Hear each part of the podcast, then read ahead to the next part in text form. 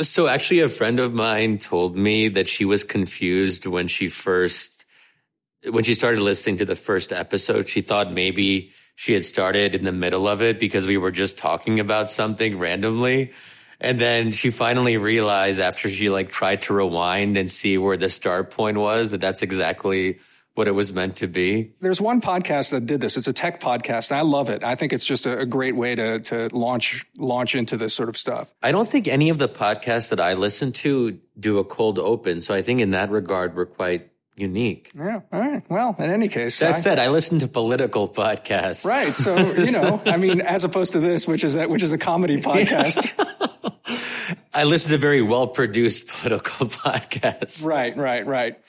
Anyway, Shadi, uh, good to have you back in my living room again. Um, you know, it's good I, to be here. Yeah. Well, so look, I, I, I, so far as this has been going, we've been, we've been sort of, I think, talking about the subject of the week as we figure out what this podcast is about. Um, I, I, say we, we do it again. Uh, the, the Epstein story seems to be the thing this week. And, and, I mean, we can talk about Epstein himself, but what's really been uh, gripping to me about it has been uh, the whole sort of uh, I don't know how to put it. Uh, the fact that that the way it's been discussed has been through conspiracies. I, I, I woke up on Saturday. I don't know how you uh, heard of it, but I, I woke up on Saturday. I got a notification saying Epstein committed suicide. And I immediately went on the group chat that, that you're part of. And I said, wow, Epstein killed himself uh, something like Bill Clinton did it. Yeah, um, I remember that. And and I I, I said it as a joke, um, but I, I I knew that this is where this was going. I somehow knew immediately, and kind of like we were talking about last week. I I then didn't go onto Twitter because I I, I had a sense that's what was going to happen. The only thing I wasn't quite ready for, uh, and I didn't anticipate, honestly, is how much uh, the president himself would be would be involved in this. He he jumped in immediately with the conspiracy theory. So because I didn't actually follow Trump's responses all that much. So what was his conspiracy theory? No, he he jumped in on the Bill Clinton thing. And obviously in in retrospect, in my joke to you guys in the group thing, I could claim right now that I knew that Trump would say this, but I just thought that that all of Trump's followers would be jumping on this, kind of like on the Pizzagate thing, you know, with both feet. Uh, that that obviously, you know, this was this was a, a a large conspiracy, but but uh, I didn't think of that at the well, you know what's funny is that because I don't I don't necessarily check the news um, on the weekend right away. I don't think that's a great way to start the day. So I often find that things surprise me later on once I do finally check the news. But my first the first mention I saw of it was actually in our group chat. Mm. And I thought it was some elaborate joke and you guys were just like fucking with me or something because you had like you had the conspiracies in like caps. Like Bill Clinton did it in caps. So I'm like, oh, they're just messing with me. Like I, I wake up and I like there's all these jokes going on, but then then I actually later on went on the New York Times webpage and I'm like, oh, they were serious about this. Well, it, it's wild how quickly it happened. I mean, I think it's and it to me, it's it's a it's it's a sign of the times to a certain extent. It's it's a um, it's the way Trump has, I think, gotten in everyone's head and how, uh, you know, just that, that, that famous, uh, thing that's almost become a meme about people are saying, right? About Trump, people are saying, and that's his, his justification. He'll then trot out whatever the, whatever's on his mind. Um, it felt that as this broke, and then all the conspiracy theories about, you know, the fate of Epstein emerged, it was just sort of part and parcel of the last two years. I mean, people talk a lot about the sort of conspiratorial nature of um, America, right? That that Hofstadter, you know, paranoid yeah. um, uh, style of American politics, but uh, this feels like something different. Like it's somehow been more mainstreamed in just how we interact and and um, in general, just just uh, deal with the world. I don't know. Are you feeling that? Is it is it is it is it just me? Yeah. So you know, working on the Middle East, conspiracy theories are part of your everyday life. They're they're pervasive and very well educated people promote them. And sometimes actually in certain kinds of conspiracy theories, it's the more well educated you are, or the, even sometimes the more time you've spent in the West, the more likely you are to believe in some like crazy thing um, if it aligns with your own kind of uh, political side, and that's that's oftentimes how it works in the Middle East. That everyone's susceptible to conspiracy theories if they align with what you want to believe. Um, and I think that one thing that we would that I would often discuss with others is what explains this. How does this happen? And how? So in, in the case of um, in the case of Egypt. Um, there's some very bizarre conspiracy theories that um, stuff that ha- like uh, Israel introduces sharks in the beach, mm. or like or like uh, or they tend to they tend to involve Israel, right, right. or if not, they tend to involve America, or if not, they tend to involve the Muslim Brotherhood. And of course, this is if you're a member of the secular urban elite. You see the Muslim Brotherhood as having its hands in everything, but it's not you, it's not just the Brotherhood on its own. It's usually some combination of the Muslim Brotherhood, the U.S., and the Zionist entity. And it almost magnifies the, the scope of the conspiracy theory because you have several different powerful actors that don't necessarily like each other. I mean, the idea that Israel would be in cahoots with the Muslim Brotherhood is somewhat um, is somewhat creative and odd. And that I think makes it a more devious conspiracy theory. So then you bring it up to them and you're like, well, come on, guys, you know that Israel doesn't like the Muslim Brotherhood. Uh, they wouldn't work together. How would that work? That's not really plausible. And then they're like, exactly. For them, that's, that's precisely what proves the genius of the conspiracy theory. Right. So they're, right right when you try to reason you're you're kind of buying into you're buying into the very premise you know? Right right. Well I, talk to me a little bit more about that what what what's striking about what you just said is that the most educated and best informed people seem to almost traffic in the most elaborate forms of that. How, how, how do you how do you explain that? I mean at least from the sort of american perspective right? We we tend to think that uh, conspiracy conspiracy theories are the provenance of low information voters of of of people who aren't plugged in or or even more condescendingly aren't educated. Right? That it's it's we re, we need to uh, elevate our voters so they're not susceptible to such things. So I should clarify. It's a certain kind of conspiracy theory that I have in mind here, but yeah, but so if you did an empirical study, maybe you could find different patterns and they would probably be pervasive throughout much of the population, but in different ways. And different kinds of conspiracy theories would be more appealing to different segments of the population, right? But when it comes to like well educated Egyptians, I think what's driving that is they want their country to be a particular way. And the fact that they represent only a minority of the overall population in terms of liberal or secular sensibilities anything that goes counter to the greatness that they think Egypt deserves, then they have to find a, scape, a scapegoat. Then they have to find some grand narrative of the case. Hmm.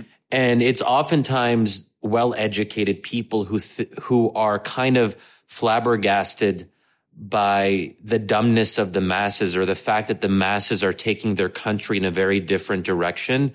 So they have to counter that in a very aggressive way. There has to be some kind of explanation. They can't merely accept the fact that sometimes the rest of the population disagrees profoundly with them as elites.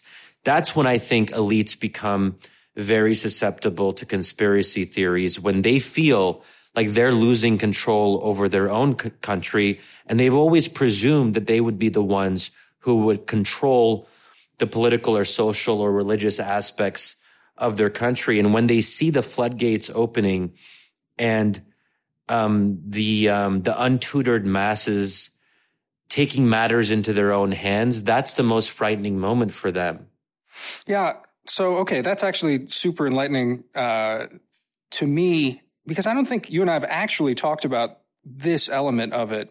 That helps explain to me uh, to a large extent, and correct me if I'm wrong, why why you are um, while certainly no Trumpist, have been have been uh, have been at least uh, uh, provoked by the moment. Not provoked. What's the word I'm looking for? At least something about maybe an understanding of, of these dynamics in the Middle East has informed uh, the way you've been approaching today. Yeah. So it's interesting because I don't think we've really talked about this part of it all that much, but um, I think I'm naturally suspicious of elites who feel entitled because I saw what those elites who felt entitled did in not just one Middle East country, but many, many Middle Eastern countries. Um, so I'm not someone who is very comfortable with like the elite gatekeeper um, philosophy of that, you know, it's better for elites to control flows of information and all of that. I'm not necessarily one who wants to trust elites or to give them disproportionate power. So that does inform how I view various things here in the US and especially in the Trump era that we're in right now. Um, and if you look at where conspiracy theories are coming from, I think that I was reading an article today that maybe you had sent, Damir, where there was talk about this, the paranoid center, mm. that it's not just the far right and the far left, or maybe even not primarily the far left. And we could even have a debate about, are there more conspiracy theories emanating from the center or the center left than the socialist left, for example? There could be a case to be made in that regard. And I'm, I also think of, um, David Adler's piece in the New York Times last year, where through various empirical data, he made the argument that it's actually centrists who are most hostile to democracy, to procedural democracy, um, and to respecting democratic outcomes. And I think that maybe that's a little bit different, but it gets at something similar, I think. That the center feels the center looks around itself and they see the right and they see the far left. They see socialists and they see, um, but mostly they see Trumpists in the far right and they see themselves losing elections, not just in the US, but throughout Western democracies. And they can't, they can't get their heads around that. That seems to them to be an implausible result. How is it possible that voters would actually opt for extremists or these crazy deplorables? So once they see that as as a weird outcome, they have to explain how this weird bad outcome comes to be. And one way of explaining that is to say that voters have been misled, that voters have been duped, that there is a conspiracy afoot. And of course, one conspiracy is the conspiracy uh, of the Russian regime or Russians or um, Russians in in in um, in conspiracy with other nefarious actors. So that I think explains quite a bit about the Russia hysteria, in my view. Right. Look, I, uh, I think it was it was this week. Ross Douthat's column uh, makes a good point, though. However, right that that the other element of this. There's a lot that I want to unpack of what you mm. said, but specifically on, on the Russia thing, I think we, we do need to make this clear. It's that um, just because there's a conspiracy minded element uh, to something like that doesn't mean that, you know, some underlying truth there also is not at play. I mean, the Russians clearly were trying to do things. The conspiracy element is sort of what you're getting at is, is, and where it becomes troubling is when they take this element of truth that the Russian state is trying to undermine the workings of our democracy and is trying to intervene in all these ways, but that that is the total explanation. That that is um, that they have managed to disinform and manipulate voters into acting against uh, their own interests and have had an overwhelming um, effect on our on our elections, right? I mean, that's the part that's that's tricky because yeah, look, there is truth. So I think that both of us have no problem acknowledging that the Russia that Putin, the Russians, the Russians, the Russians, even which is a problematic phrase, I suppose, but that the Russians have been trying to subvert our democratic process. There's no doubt that the the Russian regime wants to see us at each other's throats. They want to undermine American stability. There's no doubt about that. But what really troubles me is people who take that fairly anodyne observation. I mean, who really doubts that the Russians want that and are trying to do things with that goal in mind?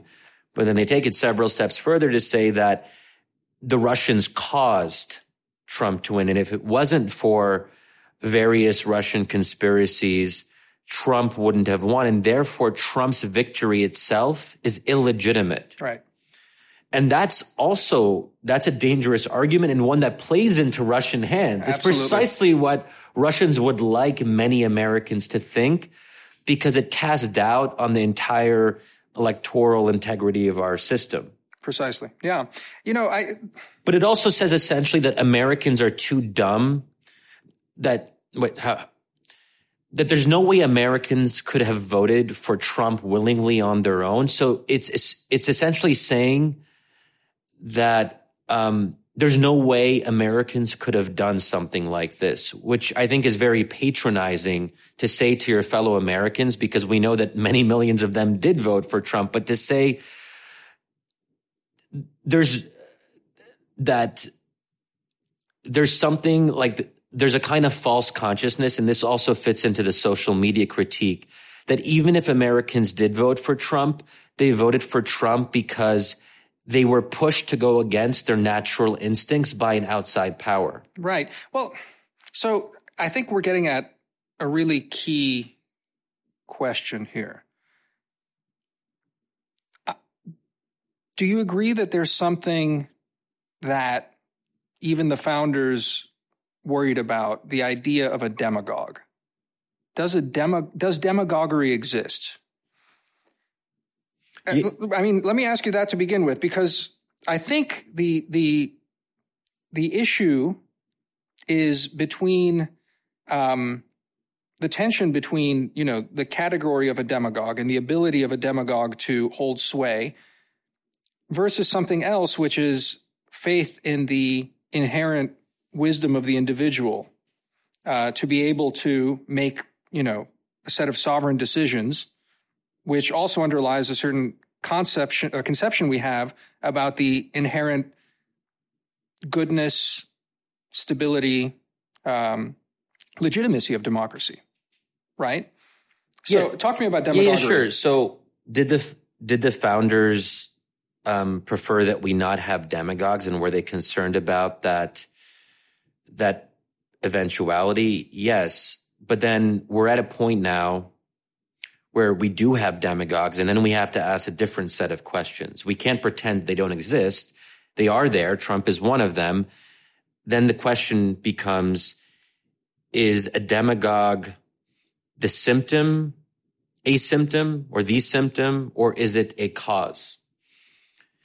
And I'm inclined to say that it's a symptom. So, and I think that our, our mutual friend Pascal Emmanuel Gobry made this point in a Twitter thread the other day that there's a danger in attacking the symptom. Hmm. And I think that's oftentimes what we're doing. We see a demagogue and we're saying that is the problem. No, that is the result of a deeper set of largely structural problems that are very hard to address. And it's a lot easier to say, well, Trump is causing people to act this way and he's the independent variable. But actually, in many ways, he's the dependent variable. He's the result of a confluence of factors. And it's so easy to say that Trump is the problem because it basically absolves not just Americans, but particularly elites of their responsibility for the messy, shitty, problematic situation that we're in, not just in the US, but in many, if not most democracies across the globe. So it's so convenient.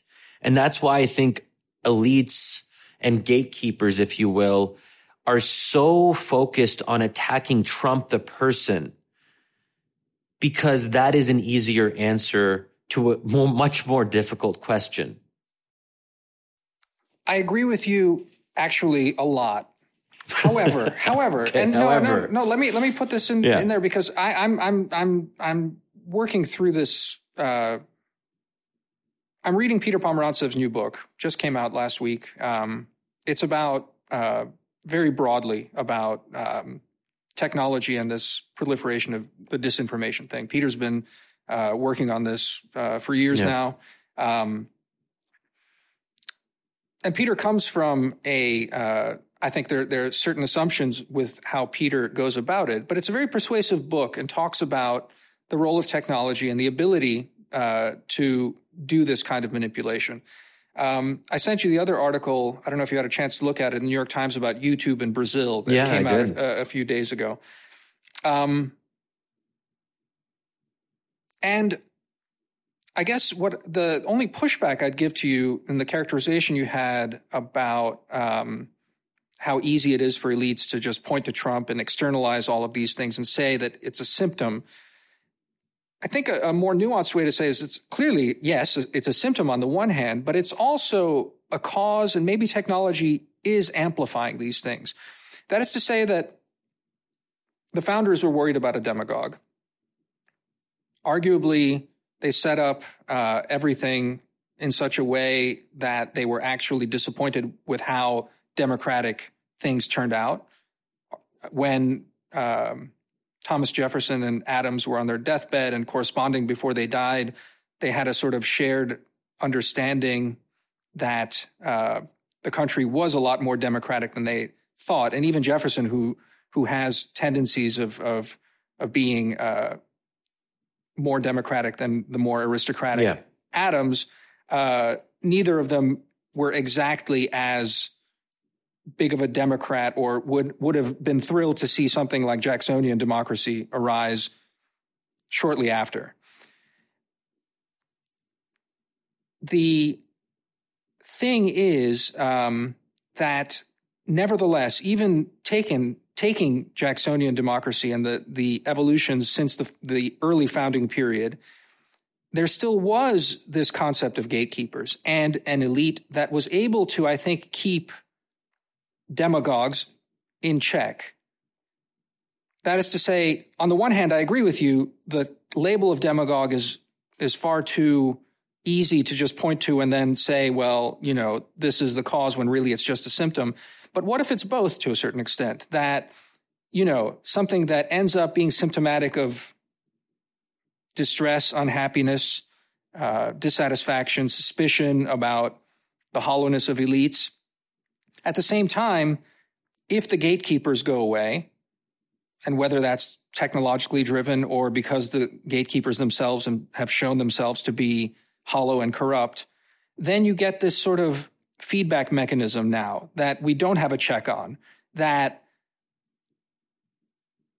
again, social media, algorithms of amplifying these signals, even malevolent actors who are using these things to, to play with our democracies um, that something has changed and that that variable is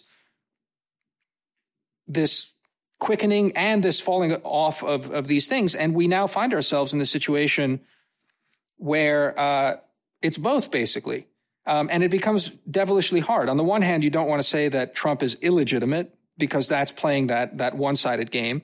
On the other hand, you don't want to say that well, this is just the messiness of democracy and it'll work out just fine. Maybe, maybe that we've, we've reached some sort of inflection point where the collapse of the gatekeeper on the one hand, be it because of technology or because of um, the hollowing out of the ruling class and, and elites, uh, is leading to a kind of nasty feedback loop where the the you know demagoguery is now unchained and it's having an effect that it won't be able to be brought back. Does that make sense? What yeah, it does. It at? does. These are really good points, and um, there, there's a lot there. So, a couple thoughts. Um, is social media amplifying something? Yes, but it's amplifying something that's already there. So, is it a factor is it a contributing factor? Yes. But to kind of say that social media is the cause, or in the case of Brazil, in this New York Times article, that YouTube caused the far right to come to power. That's a language I'm very uncomfortable with because why were Brazilians receptive to crazy, crazy or, or problematic or racist or whatever it might be, right wing commentary? They were receptive to it because it spoke to something that they were looking for. There was already a gap there. And then this discourse filled that gap. Then the question should be, if we want to go to the kind of the original cause is what led Brazilians to be so susceptible to outlandish conspiracy theories? Something made them susceptible to that, right? So that's one thing I would say. When it comes to, will this all work out in the end? I think it's worth remembering, or at least this is my interpretation based on what I've read of the late um, 18th, early 19th century.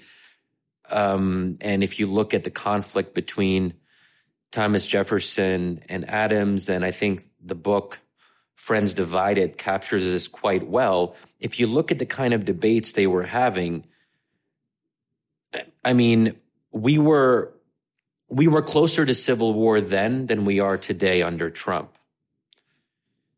That that was a very scary time, at least from the historical accounts that we can look at today.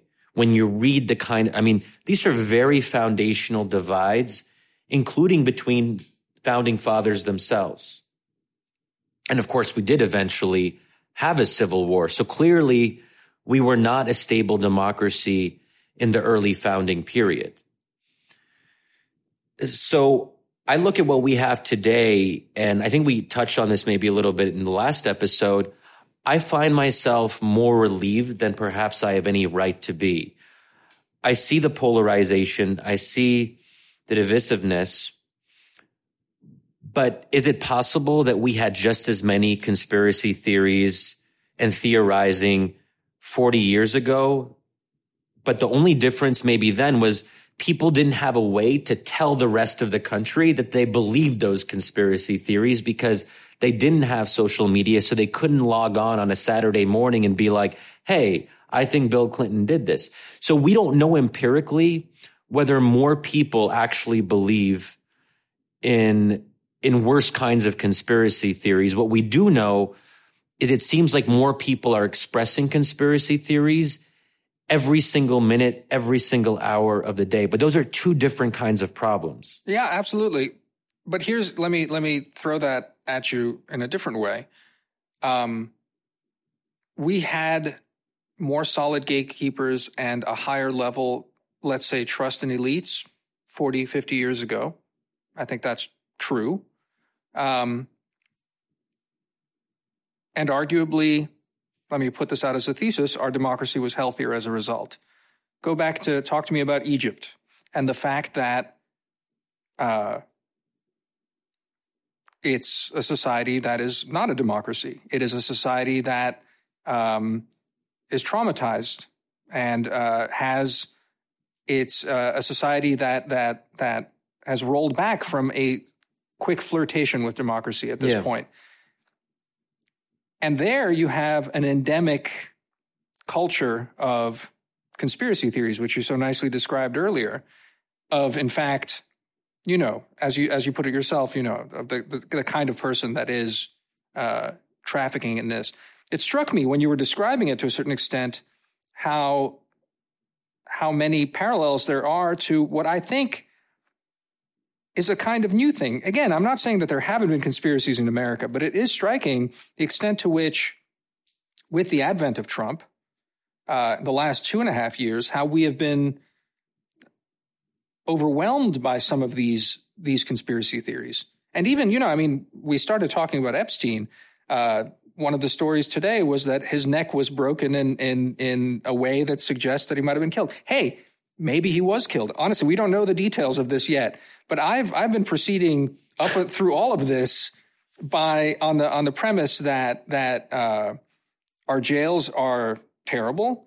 Uh, we have incompetent jailers. So the fact that the guy who was supposed to be watching him wasn't there or was, you know, for whatever reason, didn't see when it happened.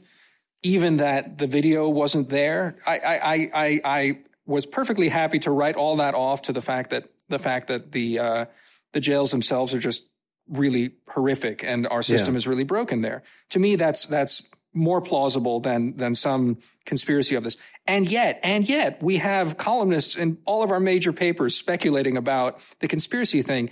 I, I so again, does that signal something about the health of our democracy that, especially going back, reflect a little bit on on, on the Middle East parallel to this? Are are we in a new moment? And again, uh, I'm not saying that anything you said about um, original causes and roots of discontent that lead to demagogues and all of that is wrong. I think that's all correct. Yeah. But again, are we? Are are the fact is the fact that we are now caught up in this this new thing, and the fact that it seems just from this conversation that it has some parallels to uh, Middle Eastern political discourse in some ways. Um, do you see any parallels there? So Does that- yeah, well, I don't know if this actually fits into your parallel, but one way of describing the failure of democracy, the failure of the democratic experiment in Egypt, is elite gatekeepers. So intellectual elites who were powerful, uh, powerful in the media, um, and um, members of senior members of the military, the judiciary, the so-called deep state in the Egyptian bureaucracy. These were elite gatekeepers almost, you know, in some sense by definition. And at some point they decided that democracy could not proceed. That's not to say that this democracy or this experiment wasn't flawed. It was very much flawed. But however you want to describe that democratic experience, they said enough. So when I look at it that way, I see elites as, in some sense, inherently anti democratic actors because they are suspicious of popular rule. They are suspicious of the people saying and doing too much on their own. They are suspicious at times of the vote, of people voting too much for too many things, right? So, um, so that's one way of interpreting the Egyptian case. I don't know how well that fits into what we're talking about now. There are some parallels, I suppose. Um, and one parallel is that um, you don't always want the elites to be controlling the gates. And sometimes, um, and I think that you actually, if I can quote you, Damir, I think you had put you had put it this way to a mutual friend of ours. You had said something like, "Either the people are sovereign or the people are not sovereign." And I like that way of putting it. At some point, you have to choose. And if you do believe that the people are sovereign, then you have to accept that the people in quotation marks are going to say, enough is enough. We're done with trusting the elite. So was it better 50 years ago that there was relatively high level, high levels of trust in elites? I don't know. Was it? We can debate that. I wouldn't want to assume that without questioning the premise because maybe we have to go back a little bit further. Well, we can talk about McCarthyism. We can talk about before that or even during that period, um, still pretty profound um, racial uh, racial discrimination enshrined in law. I mean, at this time in the let's say the fifties, let's take the fifties, you had trust in elites, but you also had terrible racist policies that were institutionalized and systematized in a way that we would never dream of accepting today. And a lot, I think part of why that was able to sustain itself was because of elites. Yeah. Right. And it was Yeah. only when, when you had, um, hundreds of thousands, if not millions of Americans saying, we are no longer comfortable with elite consensus on X, Y, and Z issues. That's when you had real challenges to these structural, these structural inequalities and structural discrimination, so on and so forth. Right. Yeah. How would, I mean, does that, Yes, yes. Um, absolutely, I think um, change in societies. I hesitate to say progress because I don't know. for me, for me, I, I, I, Well, the language of progress, I think we both agree, is inherently problematic. This idea of a progressive kind of cast to historical. But but we shouldn't talk. We shouldn't neglect. I mean, I, I I catch myself in saying that because we shouldn't neglect the at least the idea of the possibility of change and adaptation, and that is what democracies are good about, right? And and um, a healthy democracy is one that is able to take into account um, the signal, that signal from uh, the people, you know, the wisdom of crowds, if you will. um, but uh, it's it's. I guess the question I have for you is that you know the, the elites are are are, are uh, at least in in the Egyptian case, uh, again with resonances for some of our elites, but it's it's uh, suspicious of people voting too much and on too many things. But at the same time, we we don't live in direct democracies, and and we live in representative democracies, or at least the healthy ones are. Um, are you worried at all about about too much democracy, or like too much direct democracy, too much unmediated democracy, or are you are you generally an optimist about that in the sense that um, you think that that there's no problem in in integrating that into a what what is a healthy democracy. Does that trouble you at all? Okay, I want to be careful here because I don't want to sound completely complacent about the moment that we're in. Obviously, I this is a scary time. We feel that. I feel it. You feel it. Something feels wrong. And we've talked about that in the previous episodes, right? But the feeling that something is uniquely wrong today is that democracy's own way of calling us to attention? I don't know. I mean, I, I, I'm, hmm. Okay, let me, I'm, and maybe this is precisely the point of the podcast. Cause I am a bit torn on this because I find myself sometimes scared, but also sometimes relieved. And I go back and forth between thinking that this is natural, like this is, this is part of a self-corrective mechanism. And sometimes where I think, well, this is something that is brand new and unique and scary that we'll never be able to recover from. And we're so in the moment that it's hard to disentangle like which one is it really, right?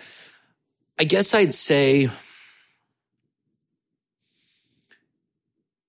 the well, fact go on. Yeah yeah. I guess the fact that you can just wake up and see all these different all all this messiness where different ideas are competing with each other and where different subgroups that never had a voice are able to kind of put put out their own ideas. And here i'm not talking necessarily about the right but the fact that the socialist left or whatever you want to call social democratic left feels empowered to push ideas that would otherwise be considered radical that did not get a hearing 20 or 30, you know, 10 or 20 years ago. Certainly not in the otherwise peaceful, prosperous years of the 1990s where the center seemed to be ascendant. And I like that the center does not dominate in that way anymore. And you do have ideas and I, you know, I've written about this before about the 70% marginal tax rate or the, or a wealth tax or the fact that Bernie Sanders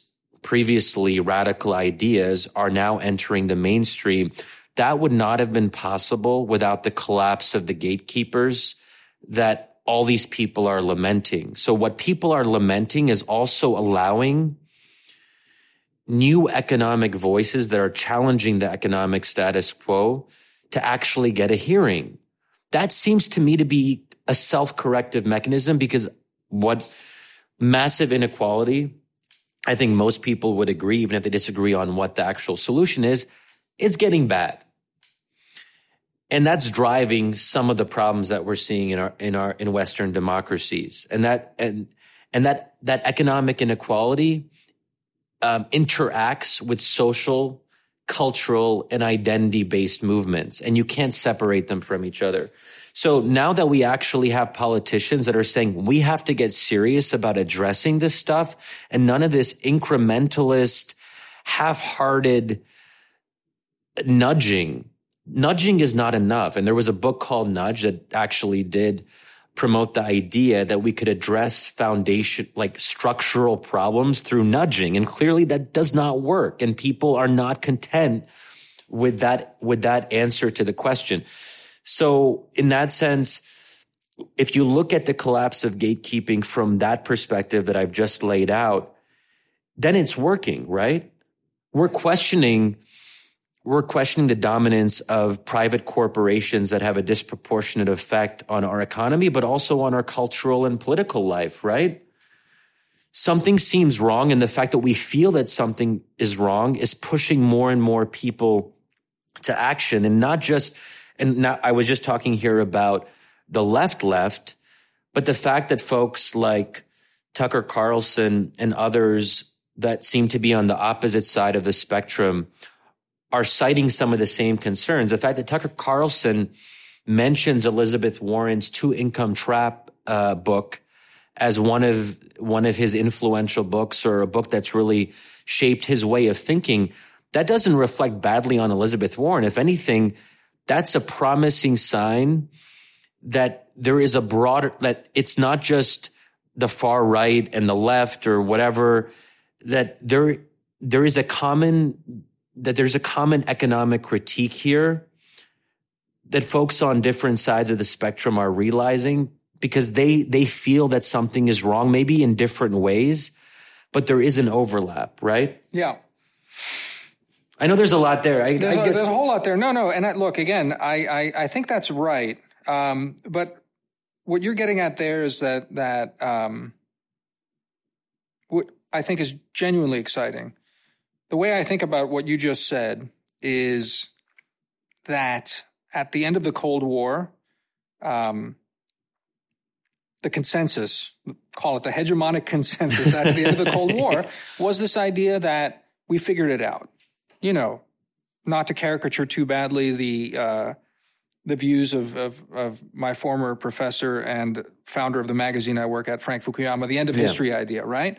Um, that basically, and what flows out of the, the, caricatured version of the end of history, right, is is uh, the technocratic ideal, which is what Cass Sunstein's Nudge book ends up being the apotheosis of, yes. right? It's not only not only are the big issues solved, we can just all all that's left is we solve with these like behavioral sort of tweaks. You know, people aren't saving enough.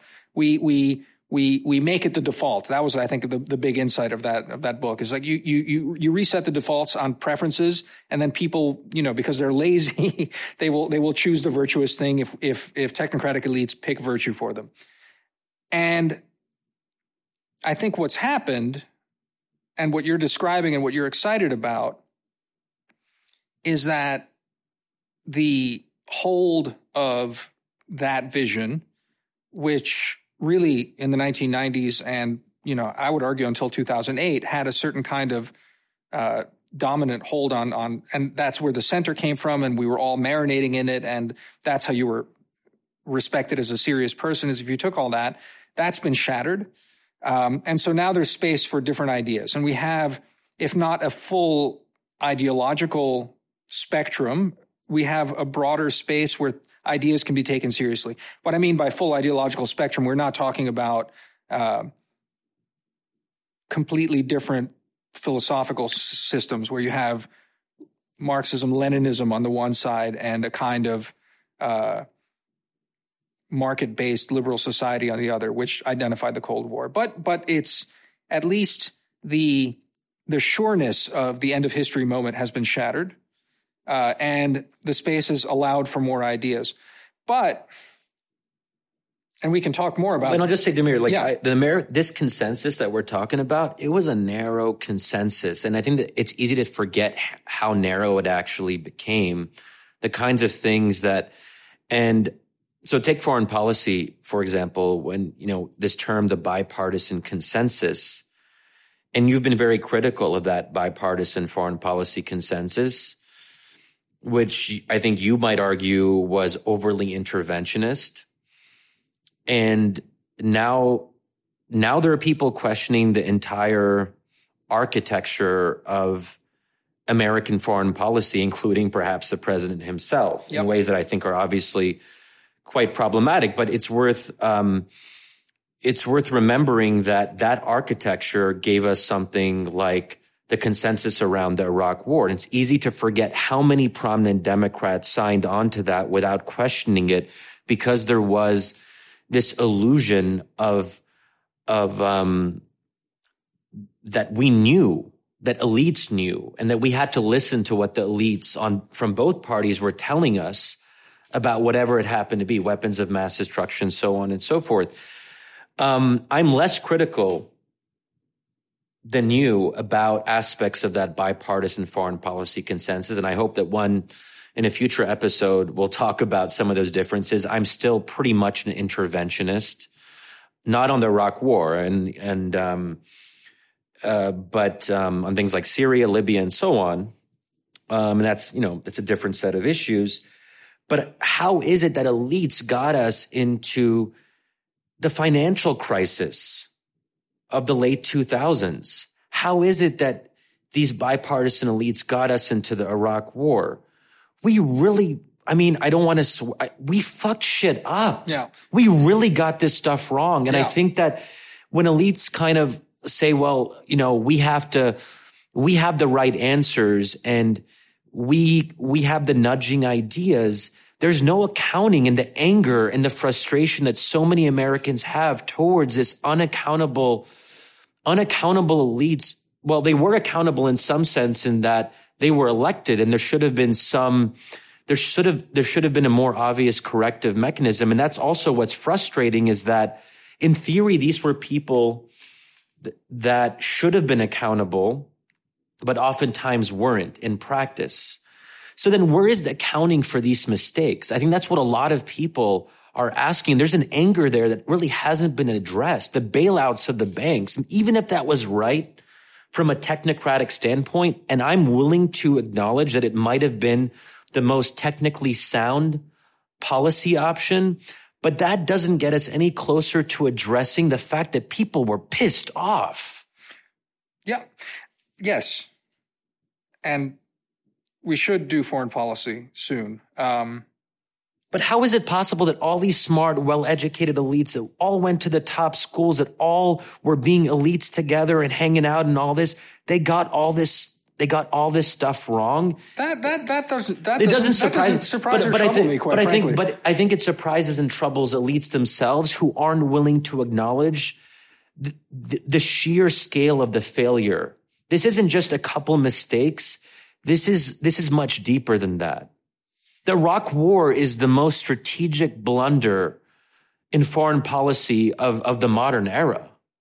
You're not going to get arguments from me on that, Shadi. None of that. Um, I guess though, what I'm, I'm, I want to just pull us back to the, the, the, the sort of systemic question. And I, I, there's so much to discuss on, on all the things, on the economy, on foreign policy, on and on the space that's been opened up for this. I, I don't question any of that, and I don't even I, I think it's healthy. But let me ask you again, though. It's about we started talking about conspiracies, and we started talking about what are the we we we hit upon the idea of what are the de- dependent and the independent variables. What's changed? Has anything changed? One thing that I think you and I and our broader cohort and I think it was very apparent in the uh, National Conservatism Conference we talked about two episodes ago, um, is a sense that none of us saw Trump coming. None of us saw Orban coming. Well, to be well, well, but hold on a yeah. second. But but none of us really, you know, once it happened. Our, our good friend uh, uh, once said this basically is that what what us pundits are really good about is back explaining anything that happens. So Trump happens and all of a sudden everyone has 50, 50 good rationale for, for why it happened. And I think that, that one of the dangers is uh, that it becomes overdetermined. That that um, now we're reading in a kind of profound dissatisfaction and, and a profound kind of electoral mood that is there. I mean, I'm not denying that it's there, but it's also a danger of, I think, over determining that and and over determining what it means uh, at any one thing at any one point. So again, I ask you, it's it's um, it's to consider um, on a systemic level. Are there dangers um, from uh, the kind of hollowing out of the elites that is then amplified, the effects of which are amplified by this technological revolution, um, into which step demagogues who are pushing a kind of uh, I don't want to say nihilism, it's not that, but it's a kind of uh, agenda that is foreign or at least outside of the consensus of a kind of um, of some precepts that are necessary for the West to exist, or at least are part of the tradition. Call them a certain set of beliefs, if you will, you know, to get back on a set of, of beliefs. We, these aren't necessarily truths, though we like to talk about them that way, but a set of founding beliefs. So we have a set of demagogues that are now harnessing a, uh, a hollow center, the ability to uh, mobilize through technology. Um, and we're headed into this, this, this space now. And again, I, I put forward to you this thesis that, that the fact that, that, uh, the striking prevalence of conspiracy theories, to me, it signals some unhealth. And again, I, I say this by bracketing, you know, in a positive way, everything you said about this kind of um, excitement and and uh, sense of possibility in all of this. And I, I want to also say on top that I'm not actually a pessimist. That I think that we're driving off a cliff. I do think that that overall, uh, maybe this is part of a correction. But I just want to push back a little bit on the on on and you said it yourself, it's not all sanguine. I mean, there are dangers in all of this, right? I mean, uh, do you agree in that that there's there's a can you dwell a little bit on the on the potential dangers of the situation apart from the fact that that the the floor has been open to a, a wider set of ideas? Yeah, okay. So the thing that I'm most worried about is Trump winning in 2020 and then more and more Democrats as a result losing faith in the very idea of the democratic process because it's one thing for it to happen once and they've had and many Democrats have found solace in the idea that Russia or Comey's letter or God knows what else caused the outcome. But if it happens a second time, then, then I think it will, I can imagine a lot of my fellow Democrats seeing that and thinking, wait, can we not actually win in a democratic contest? And if we can't, then is there something fundamentally flawed about the democratic, about not the current democratic process, but the idea of having a democratic process and adjudicating our differences through that and respecting the outcomes that result and so on.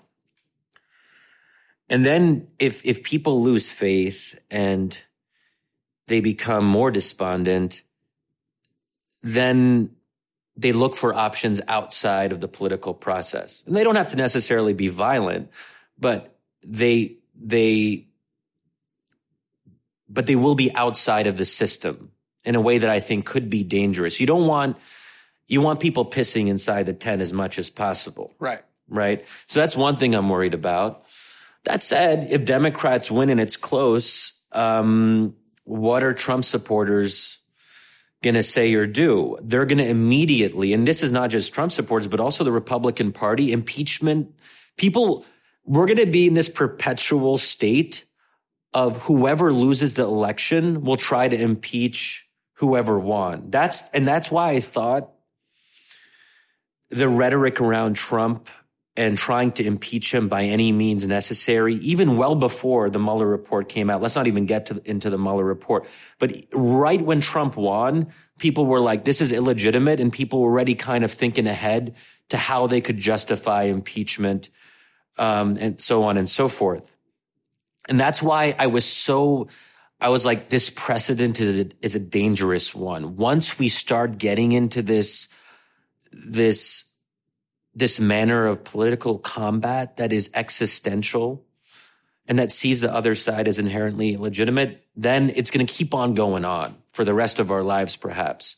And that's why I'm such an outspoken opponent of I don't think we should impeach Trump. I don't think we should even try to impeach Trump. I don't think we should um, we can talk about it because we should be able to talk about everything in in a democratic context but I don't think it should be treated as a serious, like, that's not what we should be spending our time on, right? Um, so that's what I worry about going forward is that we're going to have this endless back and forth of accusations of illegitimacy. What now, about, yeah. Yeah. What about, what about, what about, um, the drive to make changes in the very essence of our representation? Uh, and, and again, moving towards a more a more direct democracy? How do you feel about the electoral college stuff? How do you feel? And I, again, it's to me that's interesting because again, wisdom of crowds, but wisdom of crowds, populism. It's what we're talking about. I think in different ways. In we really picked the right podcast name. I, but the the question is. Um, are you are you concerned about any of those vectors? Yes, you're right. I think the, the impeachment thing I wrote about it once. Uh, that I, it seems to me that again, with the end of the Cold War, uh, the and the rise of the culture war, and and you know, I think Pat Buchanan's speech and what was that 91, 92, it it it it, it foreshadows a lot of the stuff that's happened since then. How uh, a lot of these sort of things that I think were channeled during the Cold War externally, or at least it it helped diffuse and had create a, a maybe a, a, false sense of unity. How after the end of the Cold War, uh, a lot of these issues got got raised up, and I, I think it has been a, a a long process of of move, counter move, escalation, more dysfunction. This is not just something that that started with Trump. Certainly not. Um, and it's going to get worse. I agree with you. But talk to me a little bit about some of these other questions about about how we do democracy Okay, so in terms of how we do democracy, so like in the academic literature on democratization, one phrase that comes up a lot is the rules of the game. And one thing that you need in a democratic setting for it to be at least somewhat successful is agreement over the rules of the game. For better or worse, the rules of the game that were that were in agreement in 2016 were more or less the electoral college. You can't, after the outcome, you can't go and retroactively say, well, the rules were bad or the rules were unfair. I mean, maybe they were unfair and maybe the electoral college is inherently unfair in quotation marks, unfair. Like, what does that mean exactly? Well, what um, does it mean exactly? Yes. right. No, but it's, it's but, a critical but, question. But, but, right? the, but the broader point is simply that is the electoral college are that those were the rules of the game. I agree with you. I mean, so but, but so we, 2016's done, and I think you know even even as Nancy Pelosi contemplates and starts moving the machinery towards impeachment, it's happening to a certain extent, be it from her own wisdom of her own judgment or whether it's pressure that's doing it. Um, I do think that as we head into the next elections, yeah. the debate is moving away yeah, from the so, legitimacy question, right? Yeah. So I think that okay we should talk about whether we should change electoral college and I'd be all for it if if enough Americans decide through the democratic process that they want to change it. That's how you change the rules of the game. If you have a new consensus where enough people, not 100% of people, but a significant majority of people decide that the electoral college is no longer appropriate for for the situation that our country is in, and we need a new system, a direct popular vote, for example, then people can advocate for that. But if they can't actually get that through the legislative process and change the rules of the game, then they have to accept that result too. I mean, that's the only way you can actually affect change in a country like ours. You can't say, well, oh, well, Republicans are blocking any change in the electoral college and therefore democracy sucks. That's not the way it works. Of course. Um, so if, if, if the rules of the game stay as such, then Democrats have to learn how to fight by within those rules and by those rules in a more effective way. And if we if we aren't able to do that, that only reflects badly on us. It means we kind of suck. If we cannot beat Donald Trump even within the constraining um, context of the electoral college, that means we have failed in some kind of very basic way. Here is a pretty like I mean, at some level you have to beat someone like Trump, and if you can't do that, then you suck. Yeah. No, I agree. I agree. But I'm but I'm all for having conversations about changing the rules of the game. But then but there's a limit to that because they're probably not going to be changed. It's going to be very hard to do that. Interesting though that you're not um, sort of and this is something I need to think through myself. I'm, I'm thinking through it.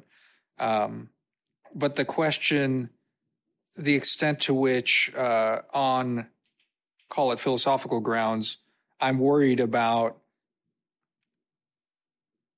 I, I, I, I echo to a certain extent the elites you were scorning earlier who are concerned about too much democracy, too much voting, whether a healthy democracy needs to be balanced away from too much direct stuff.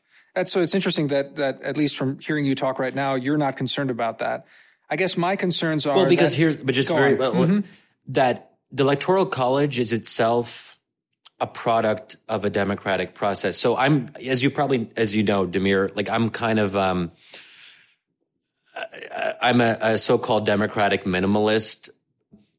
I sort of view that whatever, whatever a given democratic process produces, I consider to be inherently legitimate, even if I don't like it.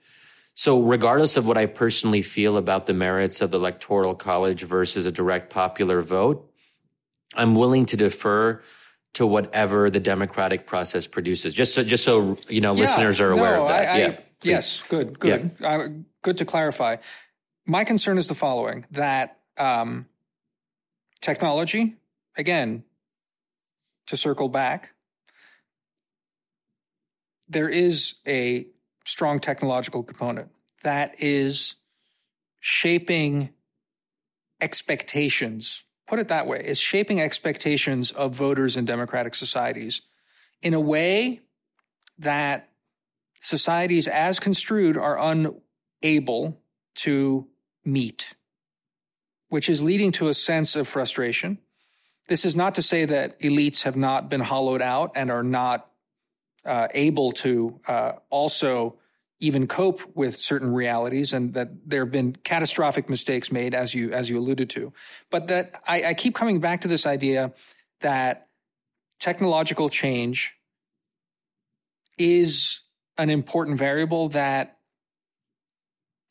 we are in danger of waving away too glibly as saying, well, you know, technological change happens. It's always been happening. And therefore, maybe there's something that's happened now um, that has raised expectations towards direct democracy that gets us to a point that leads to dysfunction, that there's a level of direct democracy that leads to ungovernability, that too much direct democracy leads to too much individualism, which again creates undermines the illusion of a single polity that is governable. That's the other part. Well, isn't a bigger driver of that though um, educational attainment that unprecedented level uh, numbers of Americans have college educations, and um, whether that means they're well educated or not is like perhaps a subject for a different time.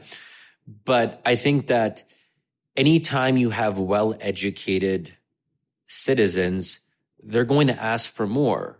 They're going to get frustrated more quickly because the gap between what they expect and what they actually get will probably grow.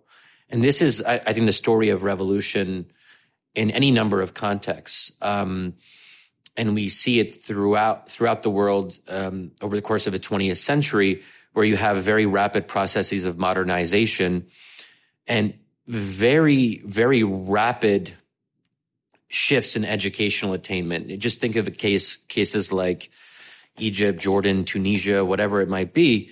In the 20th century, we're talking about single digits having, you know, secondary education, and then it goes up tremendously um, to the point where even if you don't necessarily have the highest rates of college attainment, even though they've increased significantly, everyone knows about college. They know that it's something they could theoretically aspire to. They know it's an option. So I think to me, that explains it a little bit more, even here in the US than say, and, and our, our, our shifts, I don't know the exact numbers, but in the 20th century, it's been a pretty tremendous um, growth in the number of Americans who have college degrees. Then is that drive? I mean, is that the bigger driver? I mean, so because if you're educated, then that that means that you will probably be more individualistic in the sense that you are you are more conscious of your own ideas and your own beliefs and so on and so forth. Shadi, I'd, I'd say um, this is so not anything I I, I um, am very acquainted with. So I'm going to rely on but on even just a, intuitively. No, but I'm going to Yeah. rely on a, a half remembered statistic from from Okay. from from Tyler Cowen's book, uh, not Average Is Over, but the short booklet that came before that. Um, and he talks about the fact that I I think in the United States the you know the uh, the easy gains of of uh, attainment for higher education that there's been some sort of plateauing to that. So I mean I would argue to you that it doesn't fully explain what's happening. That maybe I think it's an, it's a really interesting insight that we have uh, examined in developing societies uh, where the middle class emerges. I think that's what you're talking about: the emergence of the middle class and the educational attainments uh, attendant to that. It leads to a, a serious disruption, which oftentimes leads to political instability and the rest of this. Um, I'm not sure that's playing out. That if you looked at the education statistics in the United States, you'd see in the last, I don't know, 10 years that I think it's it, the opposite's been, it's been plateauing to a certain extent, that it hasn't been growing. So what is it? And uh, again, my, my, my theory that I'm arriving to in the midst of this conversation with you, it's perhaps it is technology that is now disrupting these things. That it's not that, that, that there's something about technology that itself is changing expectations and demands of, of, of voters in our Western democracies that the system is proving um, unable to cope with at the current moment. So let's say technology is more important than I think it is in this kind of this in this kind of discussion. What are the implications of that? Could you maybe like lay out what do you think that means? Let's take your premise that technology matters more. Where does that take us? Um, optimistically, it takes us to a lot of the things you've been saying. Um, more questions are raised. Um, there's more stresses on the system, and the system is forced to adapt. But given um, the inherent adaptability of democracy, as long as it makes space for input from the people, um, it adapts, and we have a more responsive and healthier democracy going forward Okay. that is able to uh, take into account all the diversities, all the demands of individuals who come to realize their individuality and their individual demands, and it's able to harmonize and and and make this governable. But does the optimistic scenario require some kind of shift in how we view the role of technology through regulation, let's say? I don't know. I I mean, I, I haven't thought about that necessarily. No, no, no. No, let, call this just a purely philosophical. Let's Okay. say that's that's the optimistic scenario. The negative, the the pessimistic scenario, is one where where I'd say that the demands being put on um, on the system are towards a kind of direct democracy, which philosophically we know to not be actually a good system. Direct democracy is inherently a dangerous thing because it leads to both a, a kind of ungovernability, because it puts too much faith in the wisdom of crowds, um, because it a healthy, functional democracy is a representative democracy that requires a healthy elite, which is delegated to, which allows for a kind of decision making on an elite level, which is seen as legitimate, but isn't as responsive, that there's something as too much responsiveness. And the nightmare scenario is that the system's inability to meet the rising demands of voters leads to the rise of demagogues who then also leverage technology to amplify their system. And the the feedback loop doesn't lead to reform but in fact leads to further delegitimization which i think you've alluded to several times through this podcast but then, but then okay let's let's take that. Then but what is the worst case scenario? Let's say there's more delegitimization. What are we actually what are we actually afraid of? Like what what is the end point of this very problematic process? Like what do you have in mind? Because if it's just sort of like like a lot of bullshit and a lot of um, a lot of polarization and a lot of rhetoric and each side attacking the other in a kind of near constant way. Of course, there'll be bad policy as a result of that, but bad policy is different or inhumane policy. If we talk about what's going on in the border, inhumane policy is different than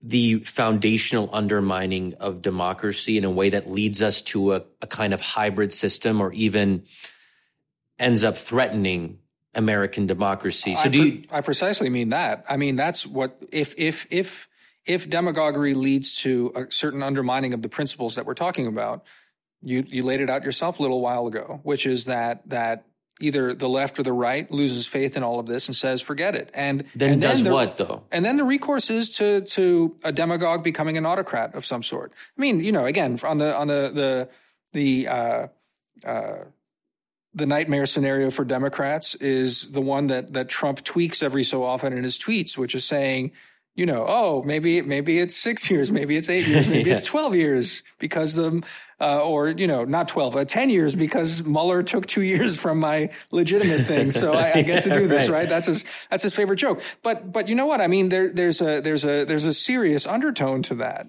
um, and you know, but here's what I'd say. The very polarization you point to that would be a product. So worsening polarization over time would inhibit the ability of a demagogue to essentially make America into some kind of semi autocratic state. The fact that we're so, um, we're, we're, becoming less and less homogenous at the elite level, but also on the popular level.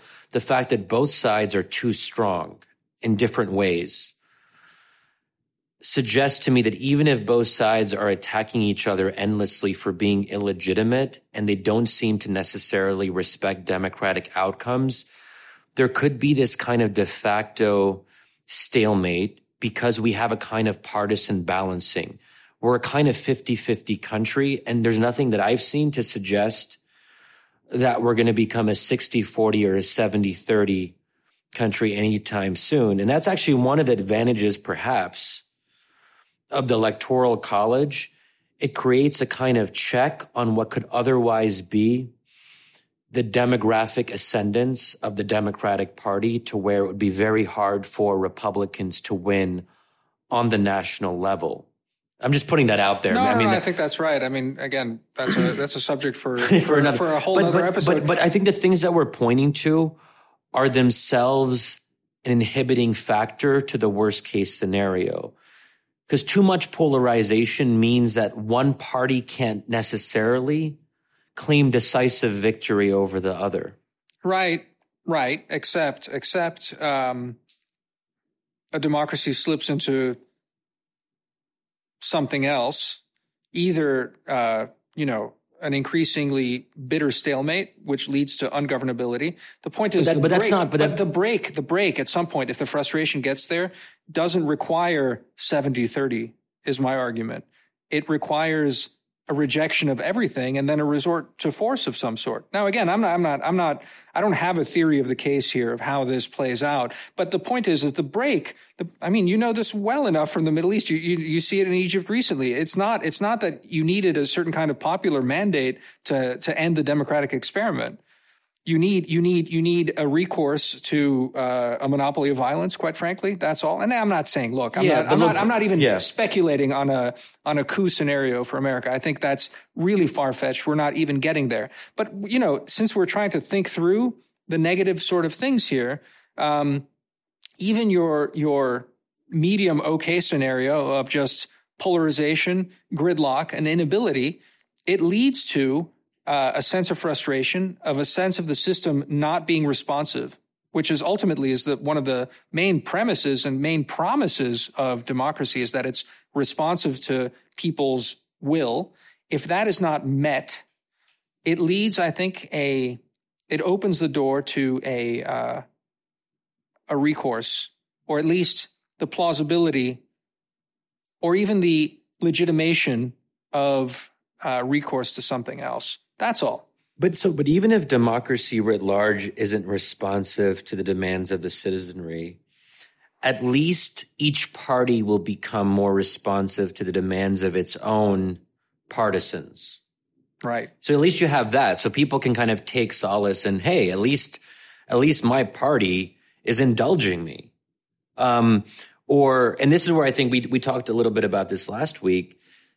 The fact that people can express their anger, there is a legitimate peaceful channel for like crazy shit, i.e. social media where people can like pontificate and like attack. So when I write something in, in like the previous era, like if some person who had, who wrote articles said something dumb or problematic, there was no way for an ordinary person to express their frustration directly. Now people can like call me out and call me names 24 seven. That offers a kind of channel that may in fact be a kind of valve Maybe, maybe, maybe, and maybe that's the maybe that's the hopeful scenario. That in fact, no, I, I'm, I'm serious. I mean, uh, maybe maybe that's the the the the way to to end on a on a on a hopeful note on this. That that maybe it's the fact that social media allows us to vent. That um, that makes the the larger uh, problems bearable. Because it is true that despite all the noise of the current moment, we're not at the level of political violence that racked us in the 60s. Yeah. Not even close. Um, and maybe the valve is doing itself. So there's a, while uh, the system is, on the one hand, under stress by some of these technological factors, it's also uh, technology is providing a a a uh, an exhaust that is helping countermand this. Yeah, and there you go. It's not as bad as the '60s. There it is. That's there you go. that's that's the name of this episode. anyway, Shadi, uh, talk to you soon. Yeah, so um, I'll be, I guess, in Turkey next week. We'll see if I can. We can dial you. Wouldn't that be kind of? Wouldn't that be kind of crazy if I would be in a completely foreign country, like five thousand miles away, like sitting on the beach somewhere on vacation? And I'll have like a Wi-Fi connection and I'll have like some like little like special mic contraption and I can just like pontificate from the beach. Technology, man. It really is. it, it's it's the savior of us all. All right, safe travels. Okay. See you, Damir. See ya.